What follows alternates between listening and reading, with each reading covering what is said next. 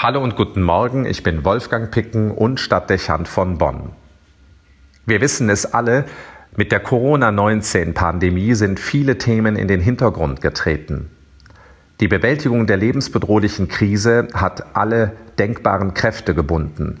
Es gibt nur ein Ziel, Infektionszahlen reduzieren und die Gefahr bannen. Beeindruckend, mit welcher Konsequenz das verfolgt worden ist. Lockdown, der Stillstand des öffentlichen Lebens, auch der wirtschaftlichen Abläufe mit weitreichenden Konsequenzen. Auch für den Einzelnen und seine Freiheitsrechte. Im Großen und Ganzen ein Beweis für die Ethik und Moral vieler Nationen und ihrer Verantwortlichen, nicht zuletzt auch einer großen Anzahl von Bürgern, die die Einschränkungen mitgetragen und beachtet haben. Man hätte auch nur zusehen und das Recht des Stärkeren zur Anwendung bringen können. Es überlebt, wer stark oder reich genug ist. Es gibt Länder, in denen das ähnlich geschehen ist und in denen Regierende einmal mehr verraten haben, wes Geistes Kind sie sind. Dort sind Infektionszahlen immer noch ansteigend und auf gefährlichem Niveau. Viele Menschen, in der Tat zumeist die Schwächeren, bezahlen die Amoralität und fehlende Vernunft ihrer politisch Verantwortlichen mit dem Leben. Unsäglich und bedrohlich. Zumal wir wissen, dass eine Pandemie keine Grenzen kennt und ein hohes Infektionsgeschehen dort immer auch ein Risiko für andere hier bedeutet. Damit wird ein Schema erkennbar, das durchgängig ist und sich auf viele andere Themen auswirkt, auch hier positive Veränderungen blockiert. Die erkennbare Moral und klare Wertorientierung vieler Nationen scheitert im Ergebnis an der Verweigerungshaltung Einzelner. Leider sind es die Regierungen großer Nationen, die von eigenen Interessen maßgeblich gesteuert über erheblichen Einfluss verfügen und, wenn wir ehrlich sind, den Ton angeben ob in der Klimapolitik oder den Friedensbemühungen in Syrien und dem Nahen Osten. Dass Probleme nicht konstruktiv und wirkungsvoll angegangen und gelöst werden können, findet seinen Grund schon lange in immer wiederkehrenden Namen von Ländern und Nationen. Zumeist sind regionale Konflikte schon lange nicht mehr regional, sondern von außen geschürt und am Leben gehalten. Ein Frieden steht eben anders lautenden Interessen entgegen.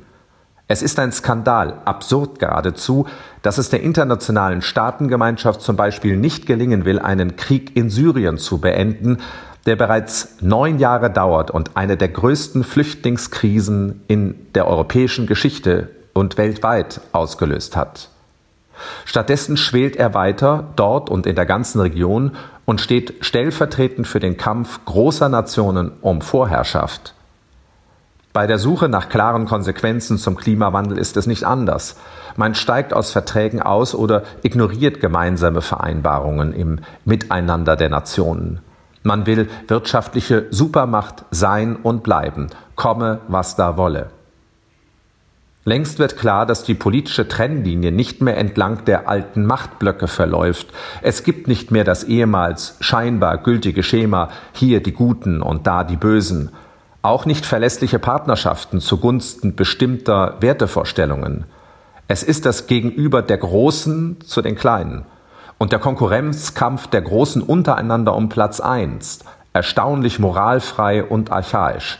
Das bestimmt die Politik und die Entwicklungen weltweit. Die Bilder von Regierungstreffen und internationalen Zusammenkünften von Staatslenkern vor schöner Kulisse zum Foto auf Augenhöhe sind Augenwischerei. Seit langem schon ist das gemeinsame Interesse Makulatur, frustrierend für viele Beteiligten und der Grund für den Stillstand und die dramatische Fortentwicklung vieler Problemlagen. Die Pandemie zeigt einmal mehr, welche Folgen diese Machtverhältnisse und eine Politik des Stärkeren hat. Sie sind in Zeiten der Globalisierung lebensgefährlich und existenzbedrohend für alle. Heute ist es Covid-19, morgen wieder die Erderwärmung und die Folgen von Fluchtbewegungen vor Krieg und Hunger. Die nüchterne Analyse deckt ein Ungleichgewicht auf. Hier die Ohnmacht der vielen und dort die gezielte Machtausübung Einzelner. Das macht Lösungen im Interesse der Menschheit fast aussichtslos. Die Vernunft bleibt auf der Strecke, die Ethik verkommt. Da hilft fürchte ich, nur beten. Wolfgang Picken für den Podcast Spitzen aus Kirche und Politik.